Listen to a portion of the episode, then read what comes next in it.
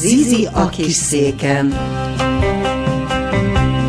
Logopédiáról, otthoni gyakorlásról beszélgetünk. Logopédiai feladatokat gyakorló, vagy a feladatokat nem gyakorló gyermekek családtagjai számára ajánljuk. Készíti Fung Emília logopédus és Csányi Zita tanár, szerkesztő.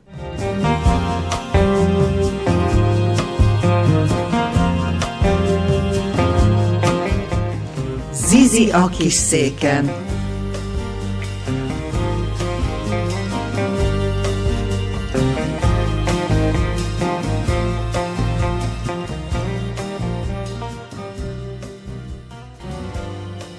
Üdvözöljük Önöket!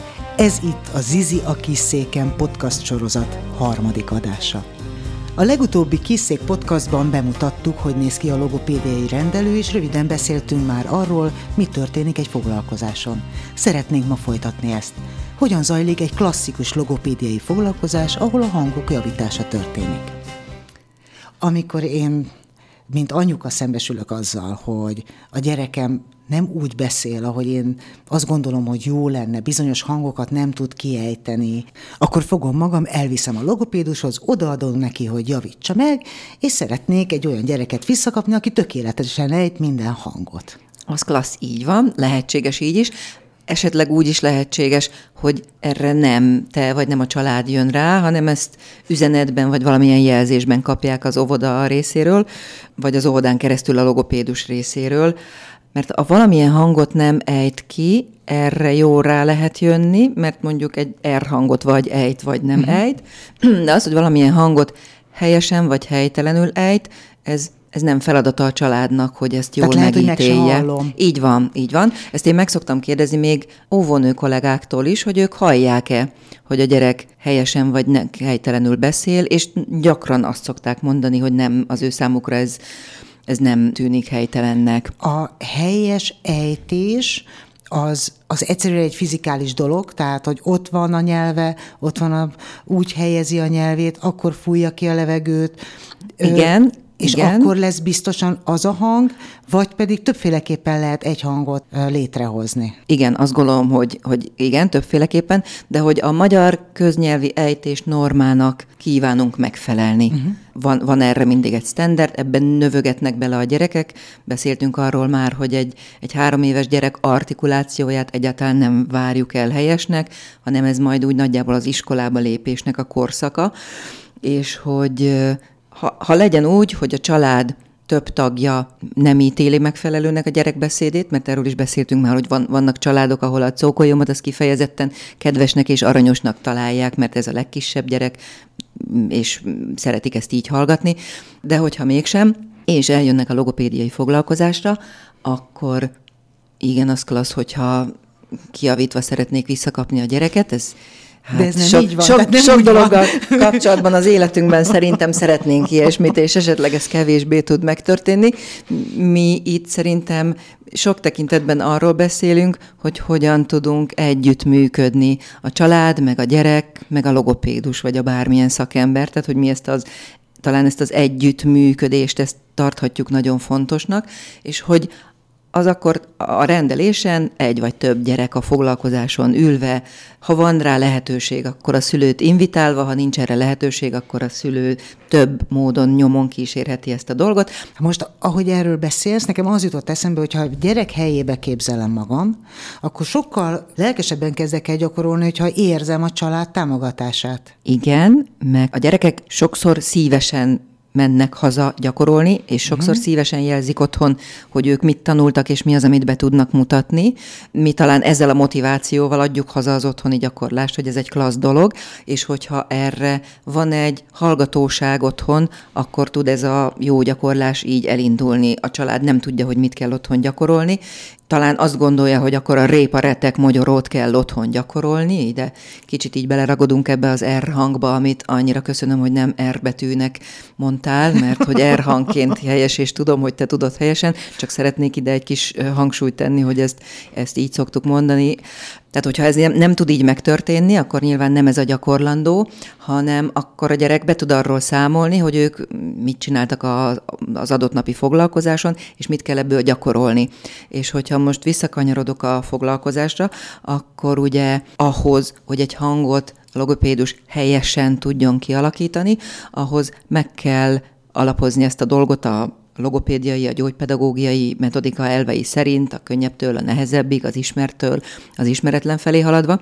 Olyan mozgásos feladatokat kell végezni egyrészt, amik adott izomcsoportokat erősítenek vagy koordinálnak, és olyan a gyerek fülét ügyesítő feladatokat kell gyakorolni, amik arra hívják fel a figyelmet, hogy hogyan szól mondjuk helyesen ez az adott hang. Tehát körülbelül ez a két ösvény az, amin elindulunk, és aztán én szoktam ezt a talán egyszerű hasonlatot alkalmazni, hogy én az előszobámat ki tudom tapétázni, mert az könnyű, tehát ezt megcsinálom magam. Ha ennél bonyolultabb műveletet kell csinálni, akkor erre hívok egy szakembert.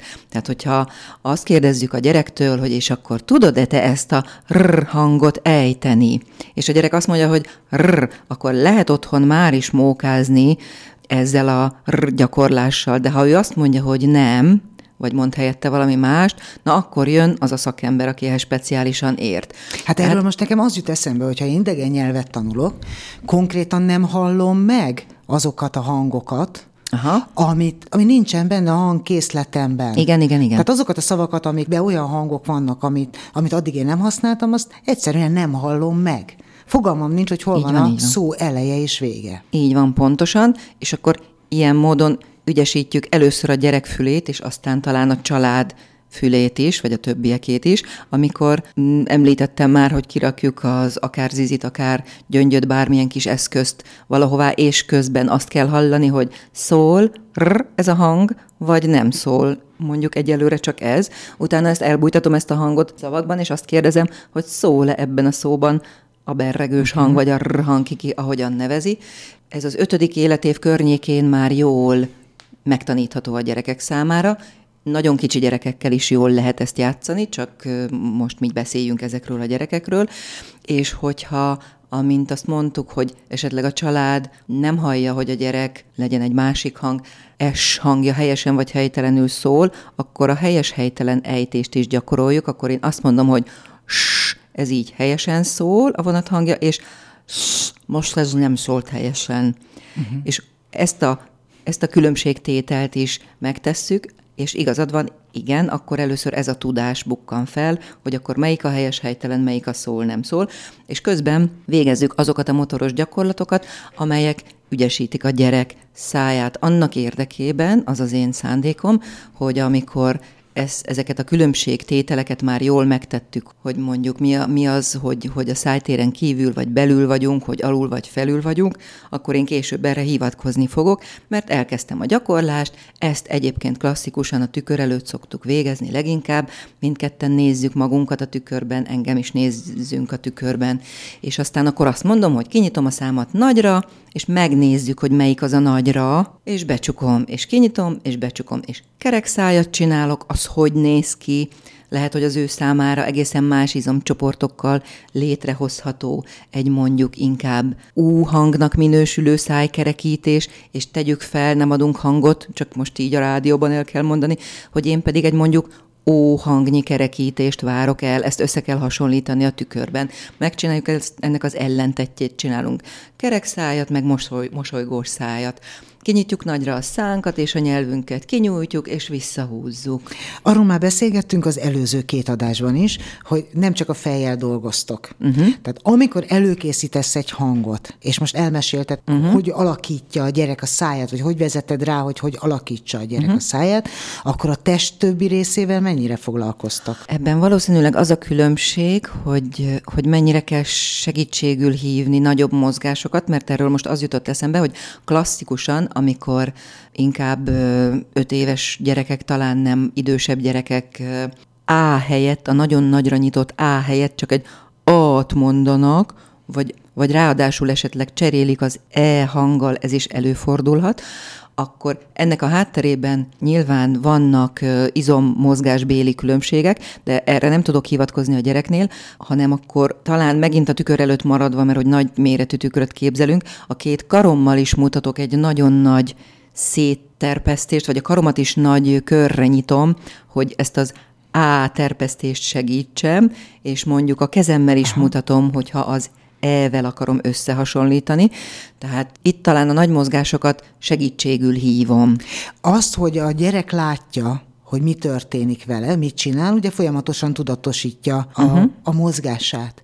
Avval szoktatok foglalkozni, hogy mit érez például akkor, hogyha kinyújtja a kezét, felemeli, vagy elég, hogyha a képet látja. Hogy mit érez a kezével? Hogy a test, a mozgást, azt valamiféleképpen tudatosítjátok, ugye folyamatosan, amikor egy hangot javítotok.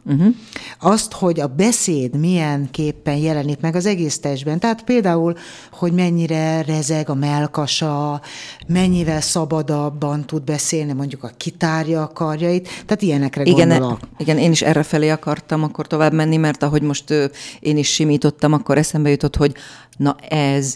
Egész idáig az artikulációs zavarok javításáról beszéltünk most egy cseppet, amit mondjuk pöszességnek neveznek a civilek.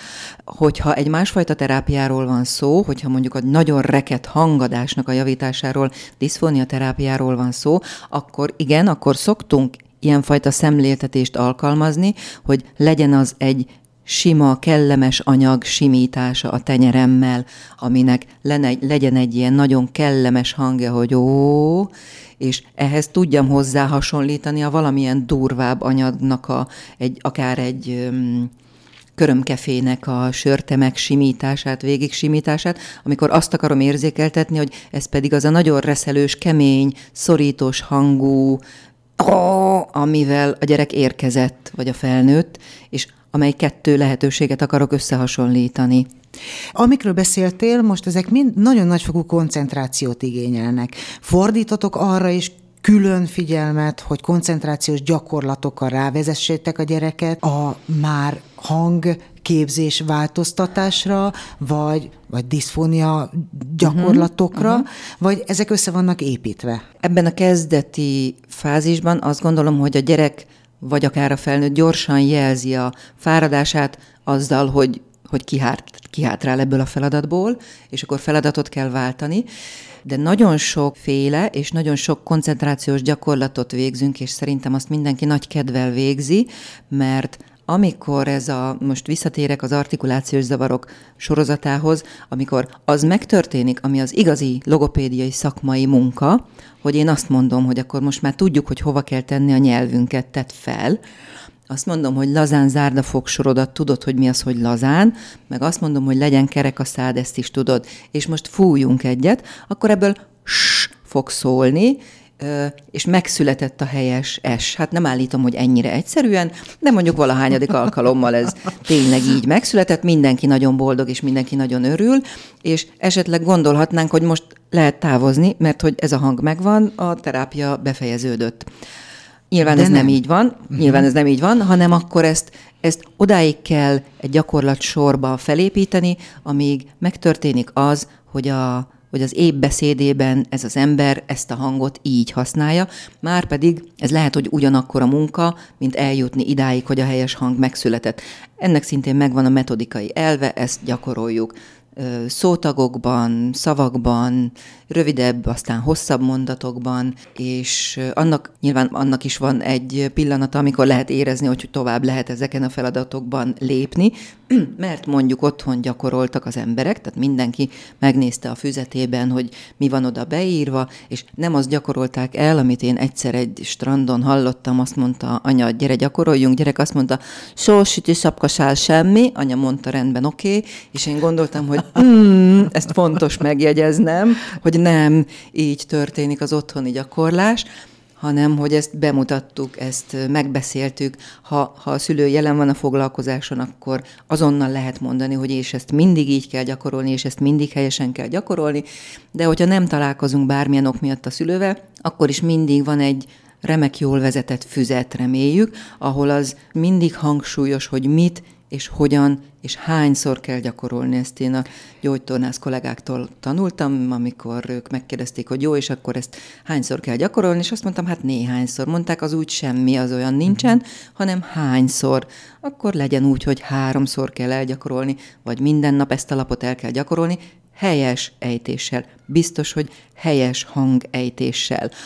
Ha ez a gyakorlás jól megvalósul, akkor lehet, hogy ugrunk néhány lépcsőfokot, de majdnem biztos, hogy jól lehet használni a gyakorlást verseken keresztül, tehát minden logopédus tud így szájhagyomány útján hagyományozódó verseket, aminek ismeretlen a szerzője, meg tudunk klasszikus, igazi verseket vagy versrészleteket is, amivel bizonyos hangot lehet jól gyakorolni. És a versek tanulása vagy a versek gyakorlása egy olyan nagyon jól kézzel fogható helyzet a család számára is. Az a feladat, hogy a logopédus beírta vagy kinyomtatta az adott 4 sornyi verset a füzetbe, ezt kell megtanulni, megint kell hangsúlyoznom, hogy a hangok helyes ejtésével. Aha. Én, mint szülő, örülök annak, hogyha a gyerek elmegy logopédiára, és ott jól érzi magát. De mégis felvetődik bennem, hogy ez jó, de ez meddig fog tartani? Tehát mikor lesz meg az R hang, mikor lesz meg az S hang, meddig kell akkor ezt csinálni, meddig kell nekünk együtt gyakorolni például. Régebben mindig jó hosszú időhatárt szoktam szabni, ettől persze elszontyolodtak a szülők. Aztán amikor egyszer mondtam egy konkrét fél évet egy R hangra, akkor sok évig járt hozzám a család. Úgyhogy már most beszoktam vallani, hogy nem tudom ezt egészen pontosan megmondani, hanem ha adunk egymásnak 1 hónapnyi időt, akkor a tendencia az 1 hónap alatt kiderül, hogy ez gyorsabban vagy lassabban fog megtörténni, és akkor már én is merek valamit mondani. Az 1 hónap egyébként is a lendület és a lelkesedés időszaka, amikor én nagyon igyekszem minden alapot jól lefektetni, mert ott van még nekem erre időm, és aztán később nyilván ez a lelkesedés valamicskét szűkül. Én azt szoktam mondani, mert a szülők tényleg gyakran beszámolnak arról, hogy akkor a gyerek szívesen gyakorolt, és örült, hogy jön, és örül, hogy itt van, és akkor én azért szoktam ilyeneket mondani, hogy én azért majd a fényemből sokat fogok veszíteni még, de ezt azért nagyon köszönöm, és igyekszem. Miután a gyerekek ritkán érkeznek egy hanghibával, mert az hangcsoportokban szokott inkább előfordulni, hogyha mondjuk nincs ez a bizonyos R, akkor az is lehetséges, hogy nincs hozzá még egy L hang sem, és hogyha mondjuk az S-nek szól, akkor könnyen lehet, hogy az SZCJ hangcsoport szól így, és ez ugyanígy lehet igaz az SZC-vel, tehát hogy amikor egy gyerek a család megítélése szerint 1-2 hanghibával érkezik, akkor az döntően 6-8 hanghibát jelez, és ha ezt fél éve, a tanév első felében mondjuk sikerült tökéletesen rendezni, akkor az nem a logopédus zsenie volt, hanem akkor a gyerek az ő érési folyamatában épp ezen az úton járt, és ezt éppen jól sikerült megtámogatni, és ezek így kézen fogva egymást jól húzták. Tehát vélhetőleg ez a beszéd rendeződött volna 1 éven belül akkor is, hogyha nem találkozik logopédussal. Hogyha egy igazi nehéz helyzetről van szó, akkor azért az bő 1 tanév, és még több is tudhat lenni. Ennek a hátterében akkor más olyan területek is vannak, amin szeretnénk dolgozni, ahhoz, hogy az iskolába kerülő gyerek minden a kommunikációját érintő területen optimális helyzettel vonuljon be a suliba. Tehát akkor ez így hosszabb idő. De igazándiból akkor járunk jól, hogyha a gyakorlást azt egy ilyen közös családi programnak fogjuk fel. Szerintem ez nem is... Fejlődik a gyerek is, és nem kevésbé fejlődik a szülő, aki mondjuk, ugye azt elmondtad, hogy 2-3 hanggal érkeznek, de kiderül, hogy 6-8 hang van érintve a problémában. A szülő is egészen más füllel fogja hallgatni a gyereket is, és aztán esetleg a következő gyereket. Igen. Mert hogy az is egy érdekes dolog, hogy mennyire terjed ki egy több gyerekes családban. Persze, a macskáig, persze. Aha. Igen, az abszolút így szokott lenni, és Tehát, hogy én komolyan gondolom, hogy ez egy jó pofa dolog, ez egy jó játék, amit nem otthon az íróasztalnál kell végezni valami papírceruzával, hanem ez tényleg a pénztári sorban állás, meg a síliftben való üldögélés közben az történik, hogy én azt mondom, amíg megy a lift, ezt egész komolyan mi szoktuk csinálni a családban is, hogy legyen úgy, hogy nincs még meg ez az R hang, de én szeretném, hogyha erre a füle valakinek hegyeződne, és akkor én mondok egy verset, és amikor az R hangot lehet hallani, akkor így a nyelveddel kell csettinteni. Azért a nyelveddel kell csettinteni, mert az egy jó izommunka például az R hang előkészítéséhez, és én ülök a liftben, mondjuk az osztrákokkal, és azt mondom, 3, görbe, legényke, nem jó, róka, reggel, róka, tojás lopott ebédre, stb. És a következő síliftben is mondhatom ugyanezt a verset, tehát nem kell valakinek őrült nagy memoriter apparátussal rendelkezni, hanem mindig lehet mondani ugyanazt a 2 verset. A gyerekek ezért nem nagyon szoktak szólni, mert ők biztonságba kerülnek ebben az ismerős környezetben, hogy ők tudják elvégezni azt az analizáló munkát, amire én kérem. Ez mindenképpen jó, hogyha verset csináljuk, vagy akár fel is olvashatunk egy mesét. Hogyne, persze. Sőt, ezt mosogatás közben is nagyon egyszerű végezni, mert azt mondom, hogy tányér, kanál, villa, kés. Vagy pakolás közben, tehát hogy nem kell erre szakmailag nagyon felkészültnek lenni, de igen, az esti mesélés során, az esti mesélésbe is remekül lehet ezt jól illeszteni, mert én azt mondom, hogy Sitz Afrikában, ebben valahol hallottunk-e berregős hangot, mindjárt meg lehet jeleníteni, akár meg lehet mutatni a könyvön, én a könyv borítóján a címnél húzom az ujjamat, a gyerek nem tud még olvasni, ott húzom az ujjamat, Sitz, és kérdezem, szól-e benne a berregős hang?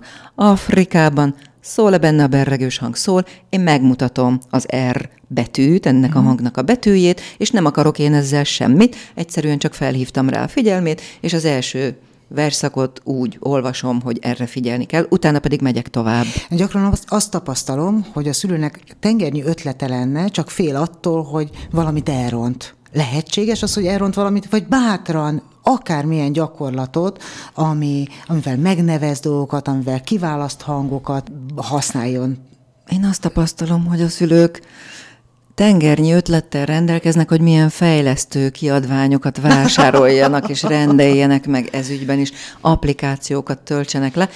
Azt a tengernyi sok ötletet én egy picit kevésbé tapasztalom, de ne legyen nekem igazam, de hogyne, nyugodtan lehet ötletelni, igen.